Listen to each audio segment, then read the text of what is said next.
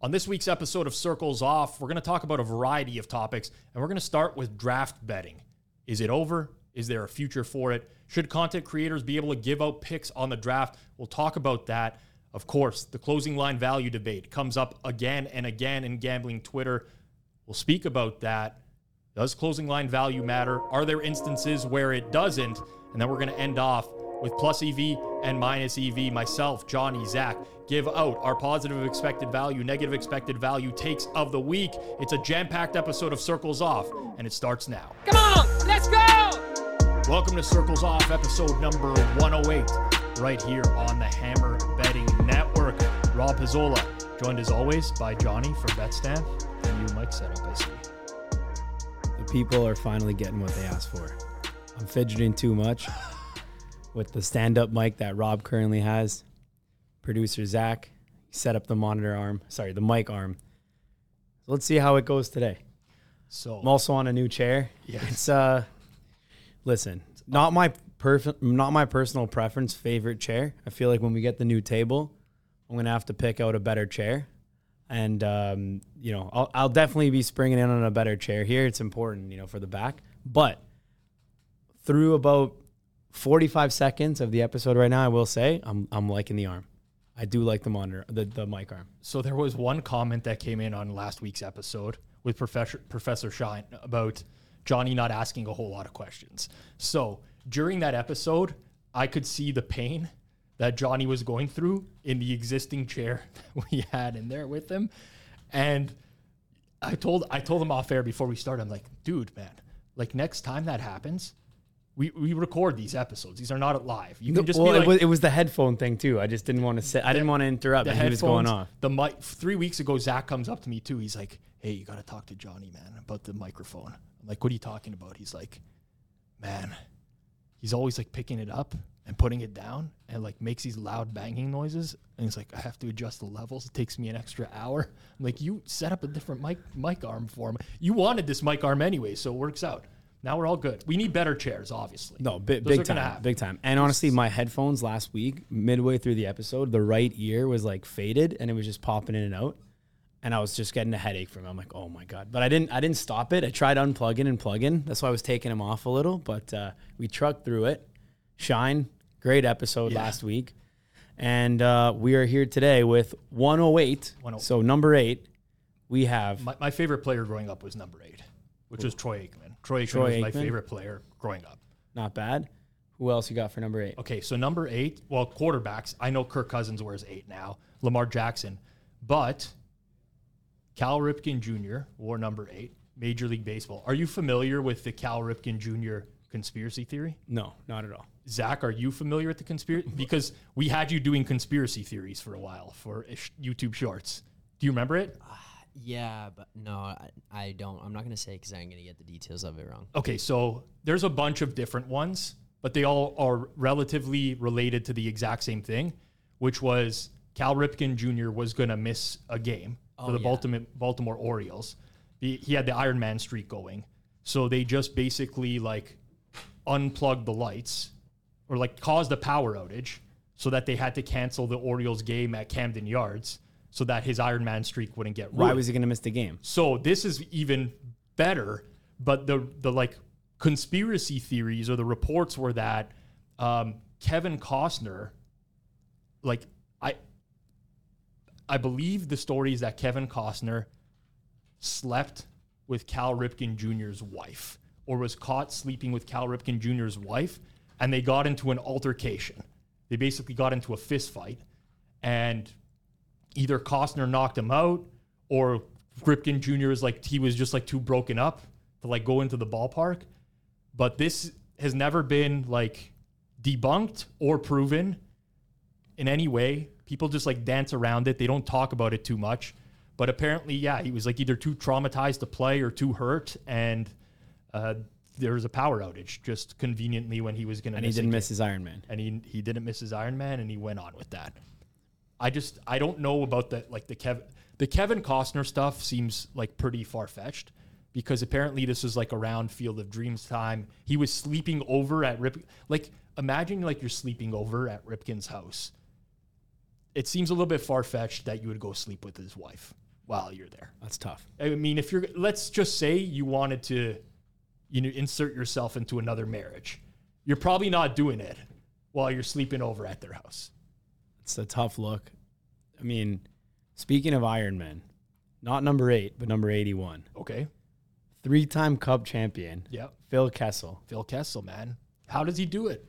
Didn't even play in the playoffs. He, he forced out of Toronto due to eating too many hot dogs. For those that don't know, that um, are not Toronto sports, that's quite literally. There was a there was an article written about him. Who was it? Steve Simmons. Yeah. That wrote the article about him like eating too many hot dogs and Said he had his own personal hot dog vendor. yeah. I have two quick number eights, two of uh, some would argue the worst defensemen in Leafs history Aki Berg Yes. and Mike Komisarek. Oh, awful on both accounts. Komisarek came into the league with such potential and then just like really shit the bed really quickly. I liked some eights though. gro- Like one of my favorite players was always Teemu Selanne. Oh, legend. And I, I used to play like He wasn't number eight though when he when he did that glove sell. He- in I don't think for so. Winnipeg. He was like seventy something, Yeah. seventy six maybe. Hopefully my memory. you're talking about when he threw the glove up in the air and shot. Yeah, yeah, his legendary. Uh, Yeah. What number was he there? Tough to see. 13 in this. 13 in that. Look up the one Trying where to he, find the. where he threw it up. Oh, He maybe definitely I'm wore wrong. number eight. Damn, damn, that's not that's no good. Teemu Selanne. Mark Recchi was another favorite of mine that wore eight, but also special place in my heart. I hated him as a player, but loved him in his acting role in Dumb and Dumber as Seabass. Cam Neely wore number eight. To this day, I think still my favorite role by an actor, uh, by an athlete as an actor in any movie. Just an epic character, truck stop, Yeah. like the whole thing is just such a good seed. Cam Neely. Guys, I think I might be out to lunch on Selanne. It was Uh-oh. 13. He definitely wore eight, right? I'm not out Yeah, to lunch. no, no, Yeah, he wore yeah, eight yeah. on Yeah. his second stint. Okay, yeah, yeah, Because I remember Selanne we- wearing eight. Yeah. This picture that's up in front of us here, which uh, we'll insert into the broadcast, is he wearing eight there? Uh, 13 in That's this 13, one. that one too. Selanne was the best, man. Those jo- that was that a Jofa helmet as well? Oh, yeah. Oh, yeah. Those He were wore it his whole career. those were Yeah, disgusting. Yeah, no, he he was like the last guy to wear the Jofa helmet. I think. Jagr wore one for a while, no? I think Uh, Jaromir wore one of those disgusting Jofa helmets. They're so funny to look at now. No, he wore that w- well into his uh like this guy was still playing like when was his last year? He played long. He was like played one year where they're like he's only gonna play half the games Yeah. for workload. Yeah, He did. Yeah, yeah. He, he's, On he was awesome. Those Jofa helmets are nuts. And then the what always gets me is every time I see old hockey highlights of like the guys like Chris Osgood that wore like those stupid masks with the Yeah, uh, the player hockey goalie helmet. the player hockey goalie helmet with the the like neck protector thing that they yeah, yeah, yeah. that w- always used to get shattered or fly off their helmet whenever they got hit with a shot. yeah I him can't and even believe Dominik Hasek. Hasek wore them. And um, what was his name with the Bruins?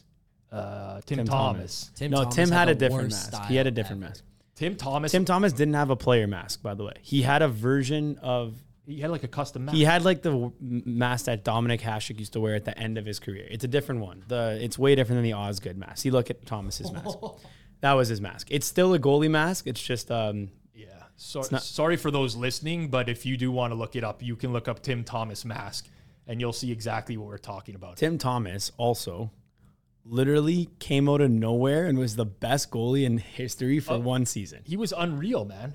Like and won the cup. He, I listen. I, I, I don't get into like political stuff. I don't really care about that stuff. Which what your political beliefs are, or whatever. But he got canceled. Like, did he not? Well, he was like even- one of the first people. Honestly, didn't even hear about this. Okay, this was a long time ago. I think he, I think Tim Thomas was like one of the first people, athletes. Wait for what? What did he do? ever be. These pictures are too funny that Zach's bring up here. Uh, Tim Thomas. What did Bro, is he? he wearing no mouth guard? Look at that. Exposed jibs. I don't remember what he did. He like okay, like Tim Thomas hasn't spoken about anything publicly since his retirement from the NHL in 2014. He's never returned to the TD Garden for any Bruins events since a split with the team back in 2012 that wasn't really all that amicable. I don't really remember like what it was. Oh, he refused to meet meet Barack Obama oh, at the. White House. That's what it was? That's what it was.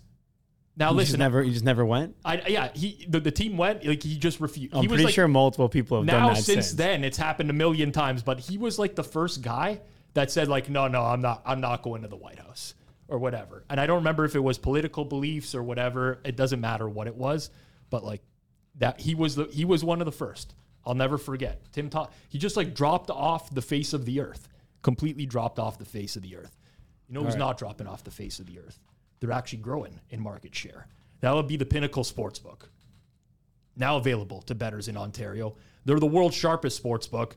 You can find out what professional bettors have known for decades. Pinnacle's where the best bettors play. You must be 19 plus in Ontario. Please play responsibly. Not available to those in the US. The Hammer Betting Network circles off here. I've been partnered with Pinnacle for a long time. We're expanding that partnership going forwards. So starting in July, we'll be producing a lot more educational content in a shorter form variety. So listen, we get all your feedback all the time. You have questions, we answer them in Q&As. But like I said last week, sometimes people ask us questions and we're like, yeah, we can't turn that into a 45 one hour minute episode. That's a two to three minute talking point. We'll start putting out some more videos for that. So make sure you're subscribed here on Circles Off. And of course, make sure that you subscribe to notifications. You get new alerts whenever we post new episodes. 90 Degrees is coming in hot. G Stack, George Syphilidis had his first episode last week with Whale Capper. That was a great listen, actually. I've been he got Whale Capper before we did. He's been on the podcast before. Yeah, in some shape or form. We had him live from the Super Bowl row, media row. Twice, Fucking yeah. big shot. Drew Dinsick, Super Bowl, uh, uh, Super Bowl media row. So speaking of the draft, actually, Let's go for it. did you bet, bet the draft? NBA? I, I, I did. Yeah, I So did. it would have been last Thursday, so a week from when this episode's out. Yeah. So How'd you do? I did well. Um, it was the fifth overall pick that I did really well on, which was can't even tell you it was the twin brother that went second. But uh, like Ausar, Ausar Thompson. Yeah, like I, let's let's be honest here. This is open forum for. I don't follow the NBA closely, but I work with different people on different sports, and some of them are very like good with information, and they'll reach out to me and be like, "Hey, I'm pretty sure like this guy's gonna go here." And over the years, you just start to weed out the guys who aren't reliable, right? You're like, "Wow, this guy gave me this tip, and it like it didn't work out." But there's some guys that are pretty money when it comes to that. Um, so I, I hit that, tailed a few other bets, did well, took that uh, the free money on the number one overall pick, made a couple hundred bones there. That's not bad. That's not bad at all. But, I mean, stay tuned to our plus EV minus EV segment later on. I'll piggyback off that a little bit. But Interesting. If they're going to give Did you, you follow the Steam second overall? I did not. Did you take Scoot? I didn't. I didn't. I didn't have a pit, a bet on second overall. Everybody had an opinion on second overall because it was the Woj versus Shams. Um, but no, I like that's not how I prefer to bet the draft. Right? Like there's there's too much uncertainty. In Yeah, that, you want right? the guaranteed Stone That- Cold lock of the week winner. NFL draft, I, I'll do differently because I follow the NFL way more, right? So if I have a strong opinion personally on something that I think will happen, even if it's not rooted in information, I might bet it. We have the NHL draft this week as well, right? Zach and, and Alex Moretto have been doing some NHL draft content. If they feel strongly about something, they'll bet it. It's a sport they follow more closely. But the NBA, I don't have a clue, right? Some people are like, oh, this owner, he'll do this. This GM has full autonomy. Or I don't know that stuff. Like, I, I can't make an informed decision, Did you see what happened with the uh, the old Shams? I did. I, I, I did see what happened with the old sham. So, Some people called it a sham. so uh, some people, m- maybe they Explain the situation for the listeners here. Sham wow. Sham wow. So we'll bring up a tweet here um, that's uh, just from uh, uh, Jin Varlock J- at Jin NBA says Shams might be in trouble. Thoughts, and he tags Shams in it, and it's basically a link to the Wall Street Journal article um, with the title "Reporters Tweet Moved NBA Draft Odds." He also works for a gambling company. So Shams works for the Athletic, also works for FanDuel as well, and It doesn't really work for FanDuel. He has a, like a partnership partnership yeah. with FanDuel. I wouldn't say he's like a fan. That's not. I don't think that's his main thing. Right. So the focus of this article was around the fact that Shams got the second overall pick wrong, publicly tweeted it, and there's it's from the perspective of a I believe an Indiana-based college better who basically like threw down I think it was a thousand bucks or thirteen hundred bucks on um, Scoot Henderson. to go second overall and lost. And the kid came out afterwards and said like, "Oh, I typically only bet like a couple hundred bucks, but I trust Shams so much that as soon as as soon as he tweeted it, like I I I was going balls deep on it basically." And I'm paraphrasing. Yeah. Choda deep. This guy went 1300 bet size instead of his average 200. And of course it lost. So now that there's there's all this widespread criticism and there's debate on whether or not someone who works for a gambling company should be able to put out information like this, Yeah. Which- like everyone that works for every which gambling- literally happens every single day. and they literally all lose. You- I mean, at the Hammer, we like to think that you know we track publicly on right. BetStamp positive ROIs on the shows. That's Yeah, publicly tracked. that that's not a, that's not a gambling company. Technically not, but they're sponsorships. So let's. But what I mean is this: you go you go for the whole like ah I'm a solo influencer. yes, It's a it's a bit different. for sure. But like what? At like the issue here to me. This is a reporter basically guessing who's going to be picked second overall. He obviously didn't know. He thought he knew or had some general insight into who was going to go second overall. Got it wrong. In the past, he's been right many times before. But at the end of the day, the onus has to be on the better. Like it has to be in this situation. Well, you got to be responsible. You can't just like dunk money and expect that it's a sure thing. Literally, if it was a sure thing, there wouldn't be odds up for it. Realistically, this is just passing and assigning blame to someone else. yeah. Also, you don't have the inside info, buddy. Shams tweeted it out exactly. to the whole world. That's You don't have the inside info. You, you're. It's not that much of a lock. If it was, you probably wouldn't have got plus money on the bet. Like it's crazy. but like there are the what really gets me is every time something like this happens. By the way, then we got the conspiracy theories that float around, right? Which are like, did Shams purposely tweet the wrong pick so that FanDuel could make a, a bunch of money? Yeah, that's that's that's not good. That's not that's honestly not true. Obviously, I, I think anyone I don't want to demean by saying this, but I'm just going to say it anyways because I say what I want to say. I think anyone with a brain can figure out that that's obviously not true. The complete downside, reputational downside and risk for Shams is like way like through the roof. No one would do that first and foremost. But on top of that, like the action's going to come in. It, it's it's the draft. Like it's he's not like he doesn't own FanDuel. He's just a he's a paid partner of FanDuel. It's a completely different thing. Like his main job is to be an NBA beat writer and try to be the best in the world. right. And yeah, he's obviously not going to. It wouldn't even also benefit FanDuel that much. That's what I'm. That's that's another thing too. Like it, it, on top of that, it's not a huge, especially with the limits on the markets too. Like, okay, go and try to bet the NBA draft at FanDuel. And listen, like I'm not here to rag on FanDuel or anything. I actually like FanDuel's product, generally speaking. I think they're more fair than a lot of sports books on limits, generally speaking. But there, this is not like some you know, twenty million dollar operation here. Get everybody that can bet fifty dollars on the second overall pick to bet it. Like it's it's borderline absurd. At the end of the day, when you're betting on sports, on anything, you're accountable for those bets. Plain and simple.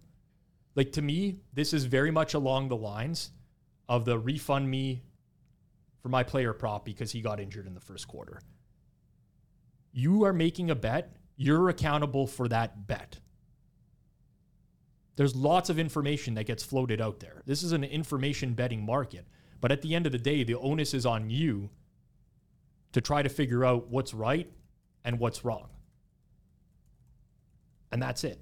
Now, what I think will happen, honestly, is I actually think this will hurt the ability to bet drafts in the future because there's so much. It's already done though.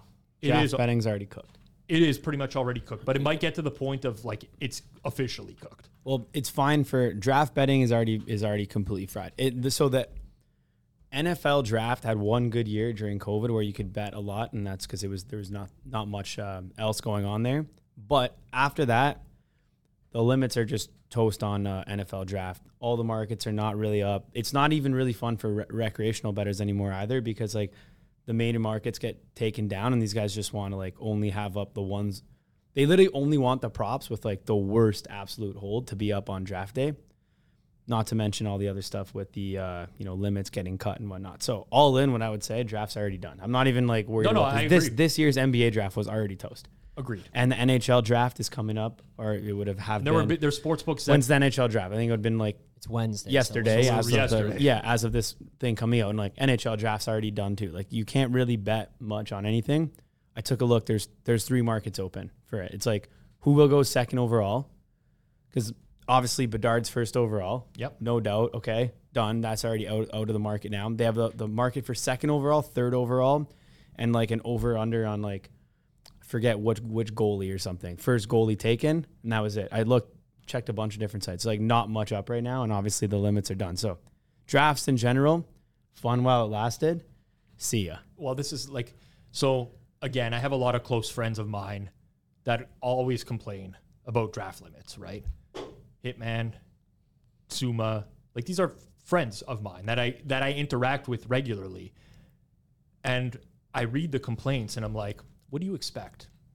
Like who's going to offer big markets on draft? You're just going to get cooked. Like it's different, right? Like for me, it's a complete like lack of respect and a slap in the face if you're limiting like someone who's betting NFL sides to 5 bucks. Like what are we doing here? That I I get. But like when you're complaining about your NF- NBA draft limits being reduced, and it's like, oh, you won't take a bet or you're limiting your profiling accounts. It's like, of course they are. Like you know, it, it's it's an information based market. Who are who are the people that are winning off of this? The people that have information. They're likely to kill you in the long run.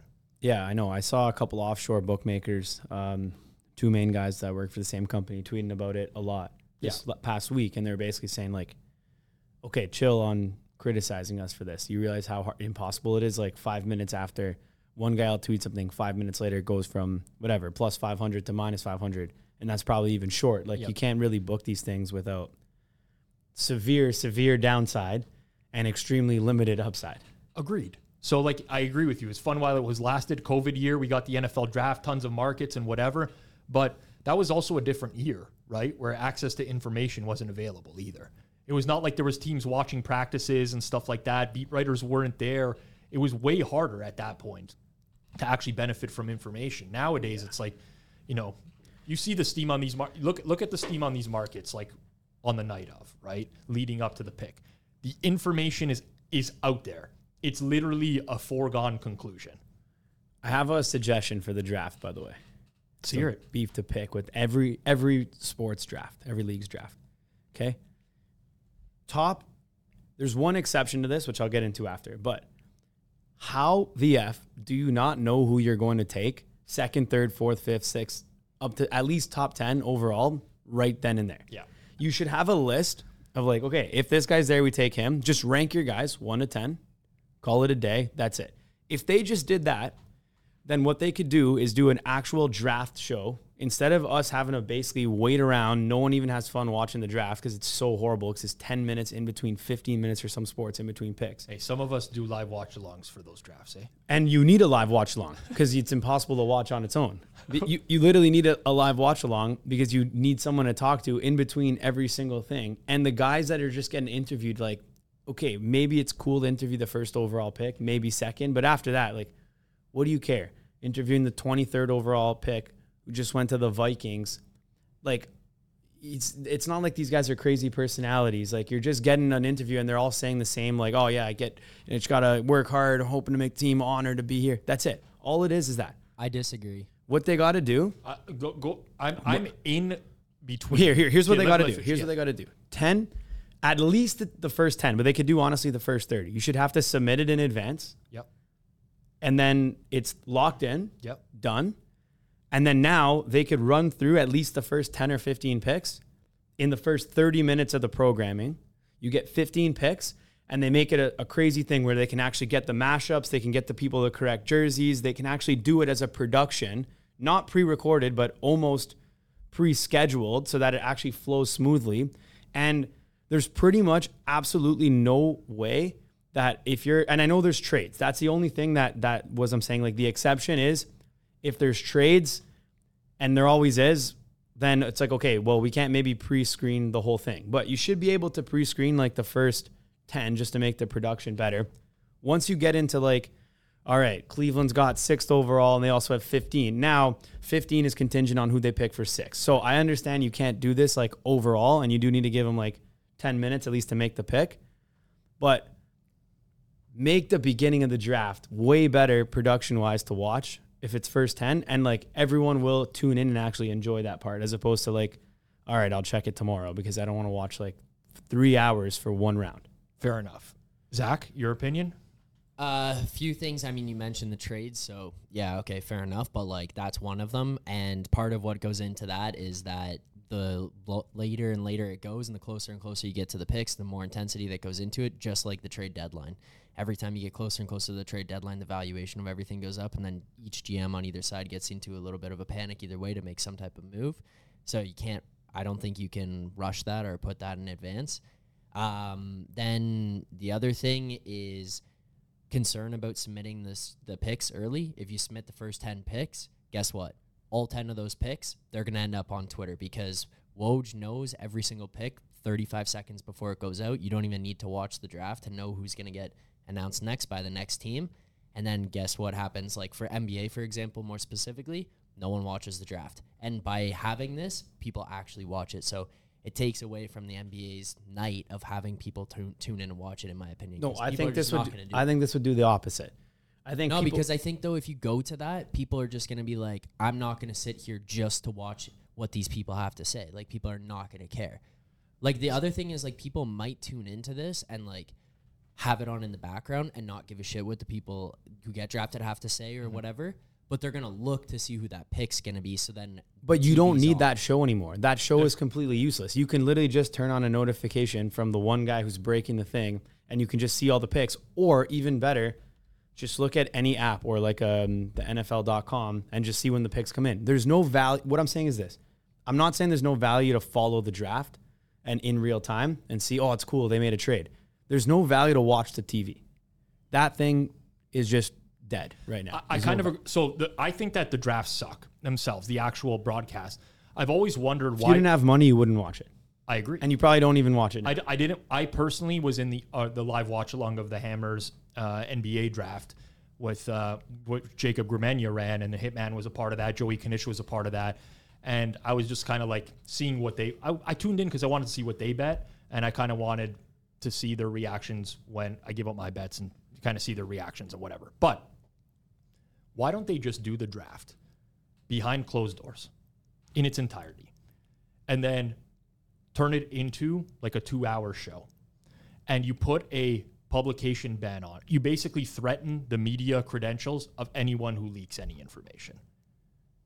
You would now get a two hour pre produced show. You don't have to wait 10 minutes for every pick. You'd have like the, you know, still the player reactions getting called and whatever, but you just put a ban on anyone who, you, you basically say anyone leaks the picks in this day, your, your, your NFL press credentials are, are for life. yeah, and your company, or you know, we won't deal with your company or Well, whatever. ano- another thing is like I would even be more likely to watch a two hour or a, a half hour pre produced like start pick one to fifteen of the draft, even if I already knew the picks, than just watch the current one right now. Like I disagree because I would just I would never turn it on if I knew it there. Like I would. But you already do know what they are, so what's the point? well. But you only find out like so. I, w- I will say like You are you. Yeah, exactly. You find out before it goes on the TV. Therefore, so. I'm not a already know what it person that like can. Per- I'm not a person that can like avoid looking at the odds. Like so, during the NFL draft, which I did a live watch along for. You know who they are. You know who every pick is because the odds reflect that in live markets. Like you basically know what every single pick is going to be if you are following along in real time. Well, and then you also get the guys who just break the news like sometimes a minute or two beforehand. and it sucks. It honestly sucks. It takes away from the broadcast. Like I remember watching, like you. I don't know if you've ever seen like the original NFL drafts with the guys in the fo- in the rooms. There's like it was it was literally They go to the war room. It was a war. It, it was just all the GMs in a room together with like telephones, literally like fucking old school. You know, you can. Th- that's how old. Not pressing the buttons on, and it was just like quick, get up, announce the pick, announce, and that's like way more interesting than the amount of pre-produced segment. Like, I don't need. Like this is no disrespect to like Mel Kiper and whatever and these, but like I don't need a three minute montage or B roll of every single player that's in the draft and them telling me why this guy's going to be an all pro or like a Pro Bowl player. Like, we don't need that anymore. We're not, we can seek out information ourselves. And like, honestly, most people I, I don't think care that much anymore. On the sports book side of things, though, there has to be like a, a creative solution.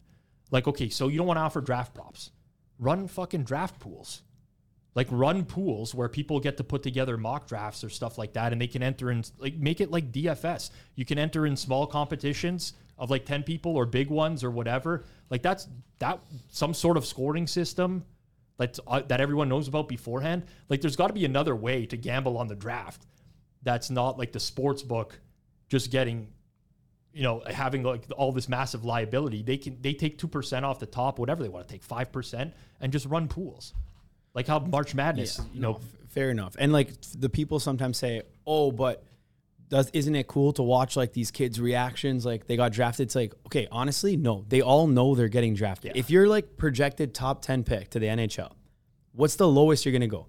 Thirtieth, thirty fifth. You're still getting drafted. Yeah. I would prefer to see that for like someone who wasn't expected to get drafted and got taken in the fifth round of the NHL draft and it's like a dream come true. And they're like, I'm gonna work my ass off and make it. But you don't even get those ones. They only do it for Well, yeah, because that kid's also not going to show up to the draft. no, that's what I'm saying. Not only is that kid not at the draft, but they don't interview at that level. They like the draft goes like okay, day for NHL, for example, for those who don't know how it works, day day one is picks one through thirty, and then day two is all of the rest of the picks. So like they do it off for a reason, right? Because they know people want to watch the first round, but they don't give the same amount of coverage. And all the answers that any one of these kids gives is always generic, coached up answer, PR trained. yeah.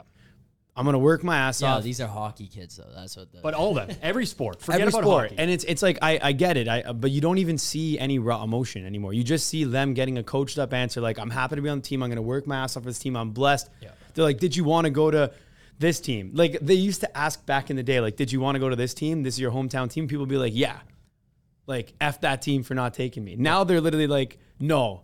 I'm happy to be anywhere. I just want to be given an opportunity. It's like they're literally just coached up answers now, anyways. It's crazy, but I digress. Listen, Drafts are done. I, I agree. I agree. I mean, My friend Zack Phil can my, confirm. my friend Zack, Phil- regards, regards from Toronto. Uh, yeah, I mean, I just think that there's like some sort of creative solution to do it. I mean, like we should be able to bet on this stuff, but not have the sports book assume like a massive liability, and also be able to bet something that's of of significance.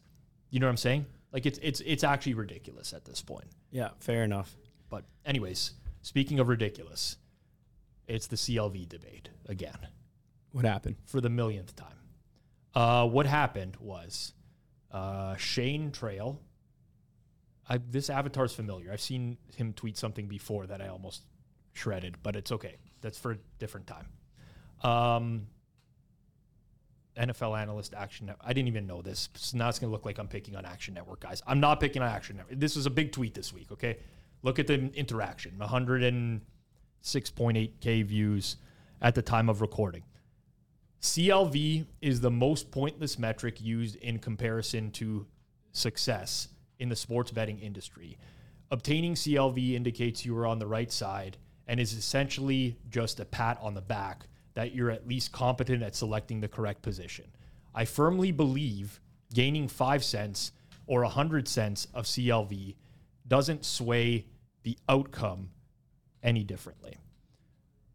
The uh, quote tweets replies to this are are rad because they're all over the place. There's like you got you got the the Twitter gatekeepers that are like, "You're an idiot. What are you talking about? Whatever." Then you have the people who agree. Then you have like the people in the middle who are like, "Yeah, CLV matters sometimes. Sometimes it doesn't matter." And I understand that this is like a a very uh, touchy subject because it, it comes up so often, right? And people are so like rooted in their beliefs on whether or not closing line value is of significance. Um, years ago, and I've talked about this on this show many, many, many, many episodes ago. But there used to be, and still is, this flow chart that circulates out on Twitter um, that was created by an Eastern Canadian that goes by Sprague, where it was basically like this flow chart of whether or not you should ever consider buying picks. Now, I don't necessarily agree with everything in that flow chart, as I voiced before, but it was like this logical, somewhat logical flow. We almost need that type of flow chart for closing line value in real life because it's not not everything is apples to apples, right? And there's like a ton of scenarios that where I think maybe closing line value is less important or maybe it's not important for some specific few people that exists. But for the millionth time, I have to stress that when you bet on a game right at post, a minute before it's about to start, the limits on that game, every sports book, including Pinnacle, including number one Pinnacle, sports book in Canada. Please play responsibly. absolutely, which actually doesn't limit players either. So the limits are going to be the same for everyone.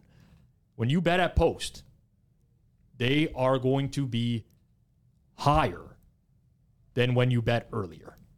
This is a fact, especially on major markets. So to say that you firmly believe that gaining five cents or a hundred cents of CLV doesn't sway the outcome any differently, you can't say Wait, wait, wait. Technically, though, it doesn't sway the outcome of the game. Agre- But that- it sways the amount of money you win, therefore swaying the profitability of the bet. But yes, it doesn't. He's right in like the literary sense. The Whether the you bet on the game. game. or not does not sway the outcome of the game. Whether you cheer for it or not. I mean, unless you're at the game live, in which some would debate that cheering would have a positive effect. we I, I know what my effect is on games specifically Zero. on certain teams and that's zero if not negative for the home team Why? net negative for the home team i'm a mush man i go and i bet on the home team and they lose Robbie Mush. robbie mushes no so th- i guess technically speaking you're right however again because of the limits at post the implied probability at that time is a more true indicator of the actual probability of the game than any other point throughout the betting par- market. Plain and simple. Jeff Feinberg tweeted something which caught my eye. We've had Jeff Feinberg on Circles Off before. Did one episode with us. Jeff is a friend of mine. He's a golf bettor. He tweets, I think I'm up for an award. The worst bettor to be banned or significantly limited at most sports books. The system is so broken if I'm being banned. I suck. These books have no clue who's sharp, they just make it up. I'm sharp because I got Tom Kim at 50 to 1 and he goes off at 30 to 1. So again, I'm not going to debate the merits of sportsbooks limiting you or whatever. I think it's kind of shitty, especially if you're in Ontario and you're a bettor and you have accounts everywhere and you're limited at 95% of the outs and Pinnacle's the only spot where you can continuously bet the money that you want. I think that sucks. I think that needs changing. But this is an example, a real life example. And again, I talk to Jeff very regularly of someone who's not a good sports bettor in their own eyes. He's quoting himself. He literally says, I suck. But he's betting golf outrights and consistently beating the market. And maybe he's not winning all of those bets, but he's consistently beating the market. And that's what's causing him to get limited. It's not the fact that he's winning, it's the fact that he's getting a better number than what the market is closing at. And this is the universe we operate in.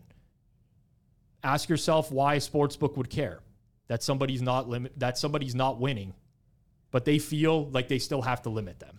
And the answer is very simple because what Jeff is talking about here, you know, he thinks he sucks. He's actually doing something that in the long run is likely going to lead to him winning. Now, golf outright market, we can debate. Like there's a lot of hold in these markets and stuff like that. Like 50 to 1 going off at 30 to 1. Like that doesn't necessarily guarantee that that's a good bet depending on the hold in the market and you know where the price is elsewhere. I know it moved, which one- seems like a big move, but that's not that big. It's 1.2%. Yeah. Like barely over 1%. Yeah, and the hold of the market's high. So, so honestly, like in that scenario, it's no. It could have been a good bet. I, don't, I didn't follow that exact market. I don't Yep. know what tournament this was for, but there's no guarantee. Just saying. Agreed, hundred percent. But again, so the, the, those who want to dismiss closing line value, I find what happens in a lot of cases, there tends to be like one bet or a few bets over the course of the week that they get really frustrated with, right? Like, oh, I beat the market by so much, and lost again. I never win these bets and whatever, because humans are conditioned to like think about the negative generally, and you feel like you're you feel like by beating the closing line that you deserve to win because that's kind of like job well done type you know you give yourself a pat on the back i got a good number whatever this is this is that so people lose that and then they just get like disillusioned and they're like oh closing line value whatever and this this and that. Sometimes they apply it to markets where closing line value doesn't mean a whole lot generally speaking where there's not a lot of competition in that market. You got to consider that as well. But overall if a sports book is scared of a losing bettor because they're beating the odds, that's a pretty good indication to anyone else out there that that's probably a way to win long term, just by consistently getting the best number. It's not nothing in, in life is guaranteed or whatever. There will be seasons where you get good closing line value and you lose, but everyone who falls back on the actual results, you really have to understand how much variance there is. Like you can be betting an average price of plus 100 over 400 bets and go 250 and 150 and you could be still getting very lucky. Well, if you, how about this? If you win money and don't get CLV, you don't get limited. That's a, Lose money, get CLV. See ya. that that should be all you really need to know. I mean, ju- just think about it logically, right? Like, forget about your beliefs, your opinions on anything like that. Just think about how sports books profile. Period. And if you're one of those people that's consistently winning, not getting good CLV, I would ask yourself, are you doing something in market that is distinctly different from everyone else where you might actually have an edge? And if the answer is no, if you're just handicapping baseball games by looking at the pitcher's expected ERA or whatever, guess what? Everyone's kind of doing the same stuff. There are scenarios, in my opinion, where there can be people who win with negative CLV. Usually, those cases are they have access to data that's not publicly available they're doing something or approaching the sport in a completely different manner, but they're not doing just like the same thing as everybody else. Period. Anyways, I hate having that conversation. It's not apples to apples. It's not always like, oh, this amount of CLV guarantees you this. This. It's all like a There's all scenarios, right? I would actually love if honestly it's a challenge, it's time consuming for people out there. But if we could as a community put together like a CLV flow, chart, questions and answers and whatever, Pizzola chart. yeah, something like that. That would be pretty cool. If anyone wants to take an, an initial stab at that, That Because would we be can, pretty cool. We can debate that at least, at the very least. But to say that there's no difference between you know beating a line by five cents or a hundred cents, I don't. I typically think of in prob- terms of probability instead of cents, but whatever. There's absolutely a difference between those. Yeah, for sure. Like it's not even close. The f- beating the line by five cents, you probably didn't even have an edge. You probably still lose in the long run, anyways, Well, yep, likely. depending on the on the numbers. But Yeah. yes. So uh, we said last last uh, episode that was just Rob and I. We said we were going to give out a positive and a negative EV play of the week, not for guest episodes. Last week was actually two weeks ago. Last time we did it, I gave out given a card for a gift with money inside is a negative EV play. All right.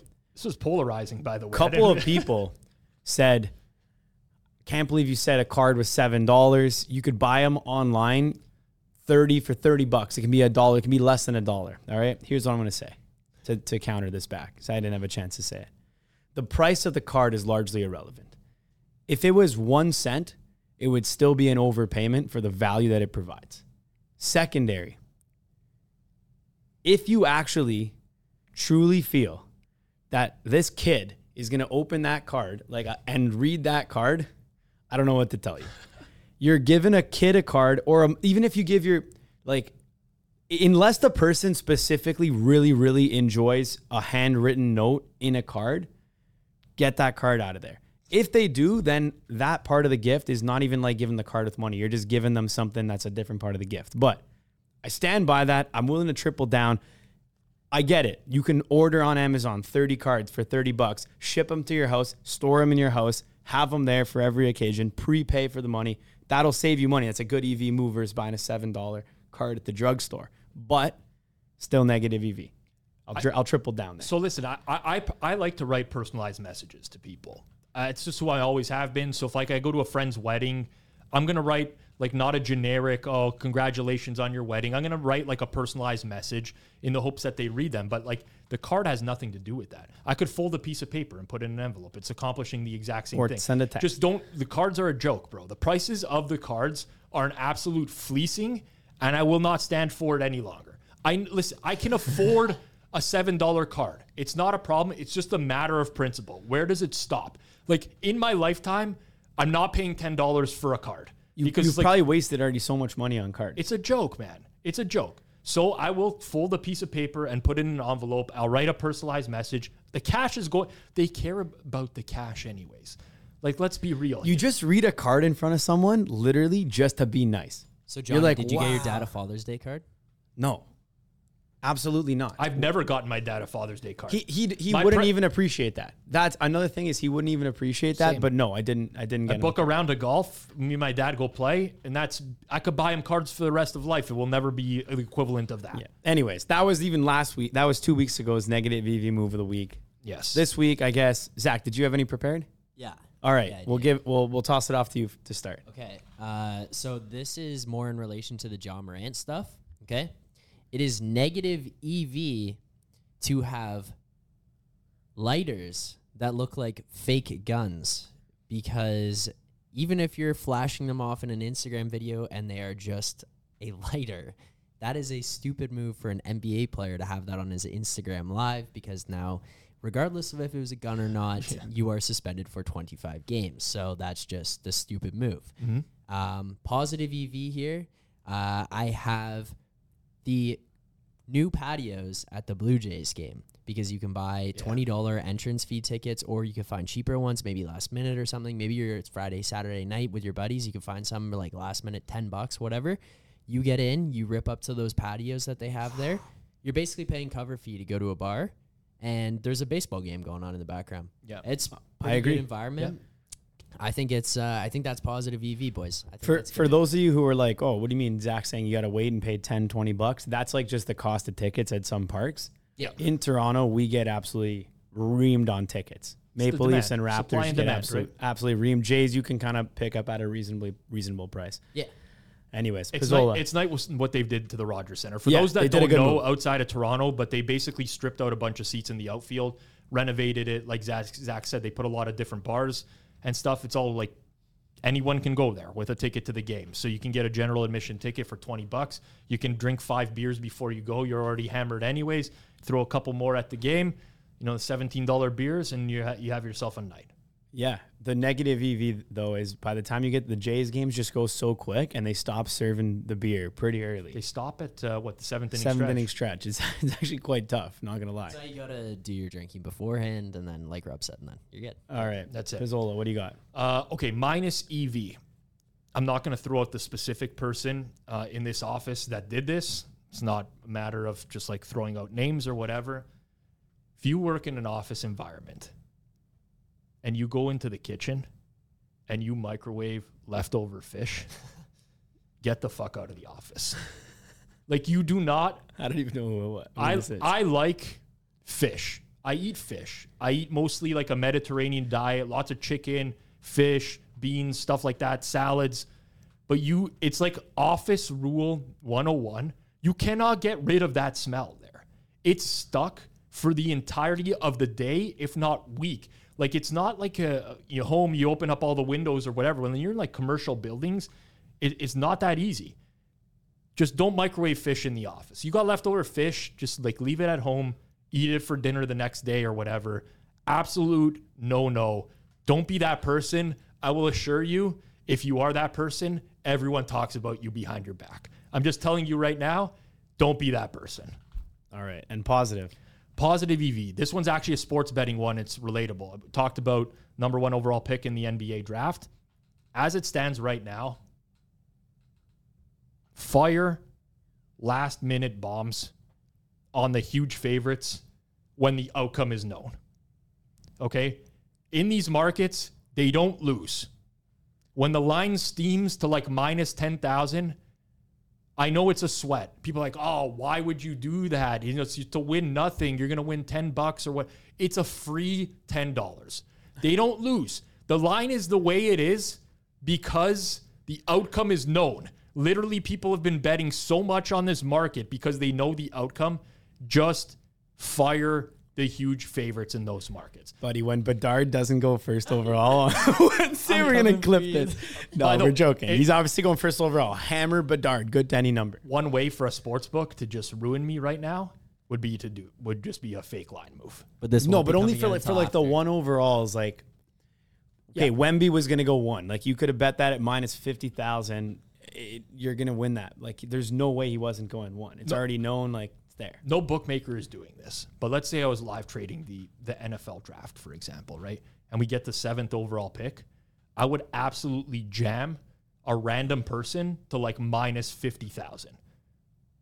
Like just jam him. Just to see if someone gets it. just to see if just to see if someone goes and you obviously that means like the other odds on like there's going to be a player that's going to go seventh overall gonna that's going to good cash odds, yeah. at like plus 500 but i would just want like one person to i mean this is my name this is tells you a lot about who i am as a person Yeah. but if i was scumbag. trading yeah i i would be like that guy in the office like look at this loser he just like just jam this for whatever, whatever the limit is, 500 bucks.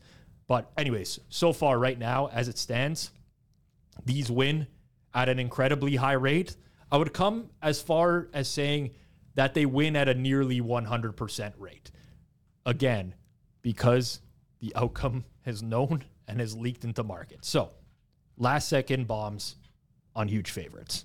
All right. My positive and negative, they're related for this week. For anyone out here who's playing any casino games, all right? Positive EV of the week. Line shop at the casino online or in person, all right? Severely, severely, you can look at what the hold per- percentages are at online casinos. So, at least in Ontario, we, where we are, there needs to be like a legal disclaimer of what the what's called RTP is, Return which to is player. return to player. So that means you can see if a slot a slot machine is completely rinsing you. If the return to player is 80%, then that means in theory every dollar you put in you're getting back 80 cents. So you're losing 20 cents on that dollar. There is some slots though that you know bookmakers and online casinos will have on promo where the return to player is 99.9. If the return to player is 99.9, fire away and have some fun. And that's a good way to play online casino if that's like a, a vice there, if that's some way you de stress or you want to have fun on a night. Yep. Right? Obviously, play responsibly. But just saying here, I don't necessarily think you're going to find a crazy edge like you do in sports betting. Likely not going to happen. But if you shop around on the online casinos, check out the RTPs, especially for games like slots, you actually will be able to find stuff that's not completely rinsing you and might not cost you a whole lot. Might cost you like over the whole course of the whole night. You might be spending all night. Your EV might be you know negative ten bucks, which is a fine fun night. If and one night you might win a thousand, one night you might lose a thousand, but you're not getting destroyed.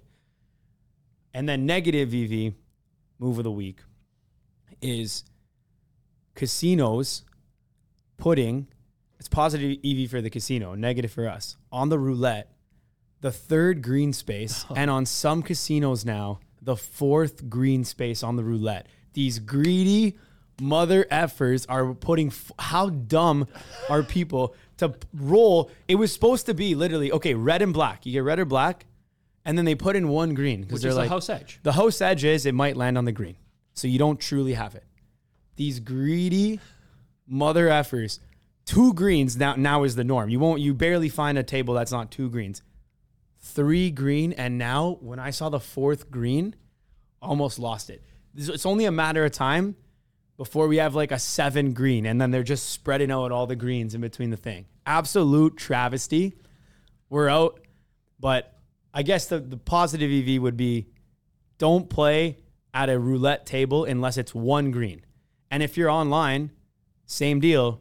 Find a table that's usually called European roulette instead of American. That's only one one green. Saving so much money. Let's go. That's what I was going to say. I don't know the origin of that, but I, I know that European roulette is one green zero. I think American roulette wheels will either have uh, a green zero, then they adopted the double zero. Yeah, green, one zero, double zero. Now they're just making stuff up. No, they're not even triple zero. They just put logos of the casino in there now, and they're scattered all over the place. And you're like, what the fuck is going on? I literally can't. You can't even play at those tables. Like, don't don't play there. Uh, I mean, that's. Like, you can't let this be the norm. Like, they're they're they're just reducing. Casinos make enough, and they're reducing everything. Now you go play blackjack. Blackjack pays like and then they just reduce it. It used to be like, hey, blackjack pays two to one. Now it's like blackjack pays six to 5 mm-hmm. Come on, well, listen. give us some fair odds. I have been known to go and dabble in the uh, charity, the CNE, Canadian National Exhibition Charity Casino, back in the day, because there's no casino in Toronto. Believe me, the first time I sat down and played blackjack at that casino, you're in for a rude awakening in terms of the rules. What, When seven- You, the- when you think you've pushed a hand and they just collect your money, and you're like, "What the fuck is going on?" And there's just like a sign that says like dealers win on the push. You're like, "What world am I in right now?" And then like you're trying to chase. They don't even let you chase at these casinos. Like if you're playing a fifty dollar table. And like you're trying to chase to win your money back, and you throw down like a three hundred dollar bet. I don't recommend this, by the way. Don't do this. And they're like, uh, uh. They like point to the sign. And it's like min fifty, max one hundred. You can't even like try to attempt to win your money back. It's uh, That, that's yeah, that's that's crazy. yeah, That's it's it's absurd. That a ca- stag- you'll- you'll what about me there the this summer. stags? Oh, the stags are. What about the stag games for like uh, promo games? There, you're like, deal, they're like, you're like, oh, nice bust, and then they're like, nah, dealer wins on 22. So you want you want to know like nobody's gonna have any idea what we're talking about because stags don't exist anywhere outside of Vaughan, Ontario. yeah, I know. They I don't that. exist in Italy. They don't exist. They're they're just so what a stag is essentially is a fundraiser. I'll see. for- I'll announce it here. I'm never going to a stag again. I love I love stags. I'm out on stags. I'll announce it right now. I'm out on stags. Clean up at the poker at stags. It's a horrible players. Despite the rake, I, the the rake is absurd. I'll still win at the, at the stag games in poker. a stag is a fundraiser for the group. It's typically done at a banquet hall. They sell tickets beforehand for usually like 120 bucks or something like that, which will get you open bar and uh, and a meal. Do you, a shitty meal. l- not always, but usually, just like hall food or whatever. It's not not the best. Usually buffet style.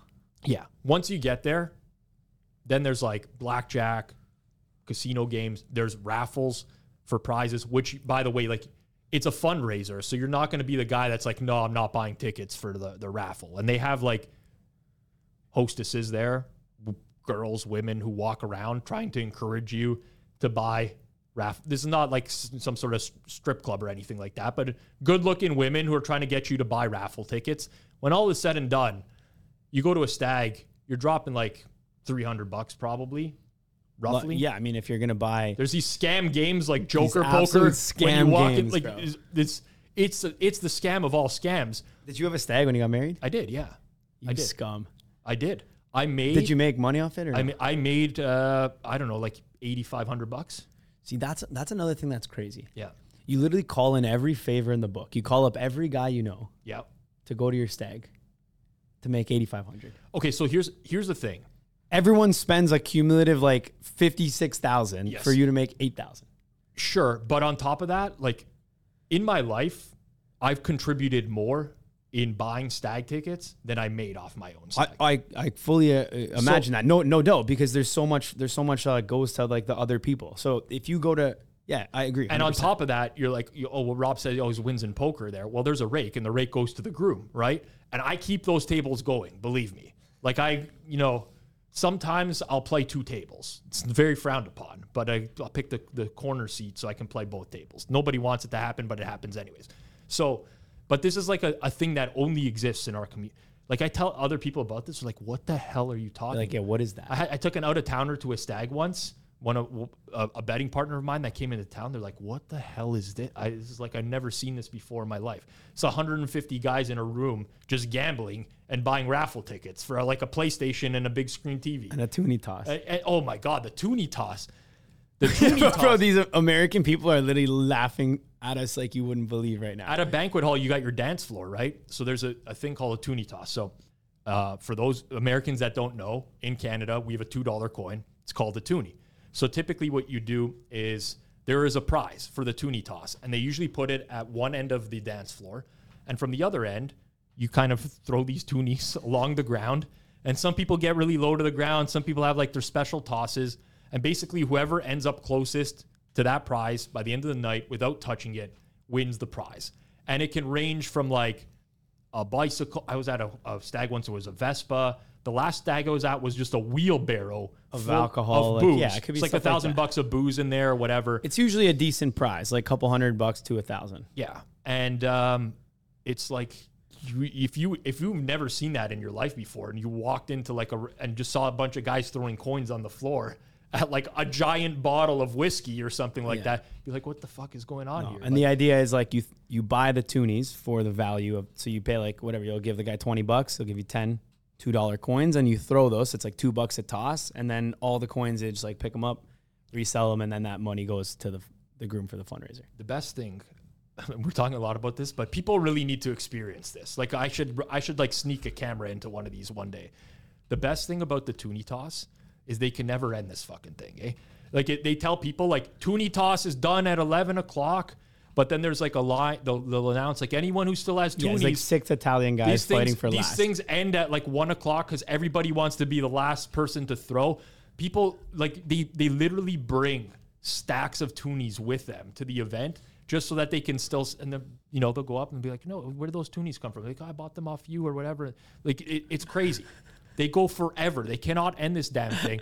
and then there's also um, the the a very common one as well as the prosciutto hold.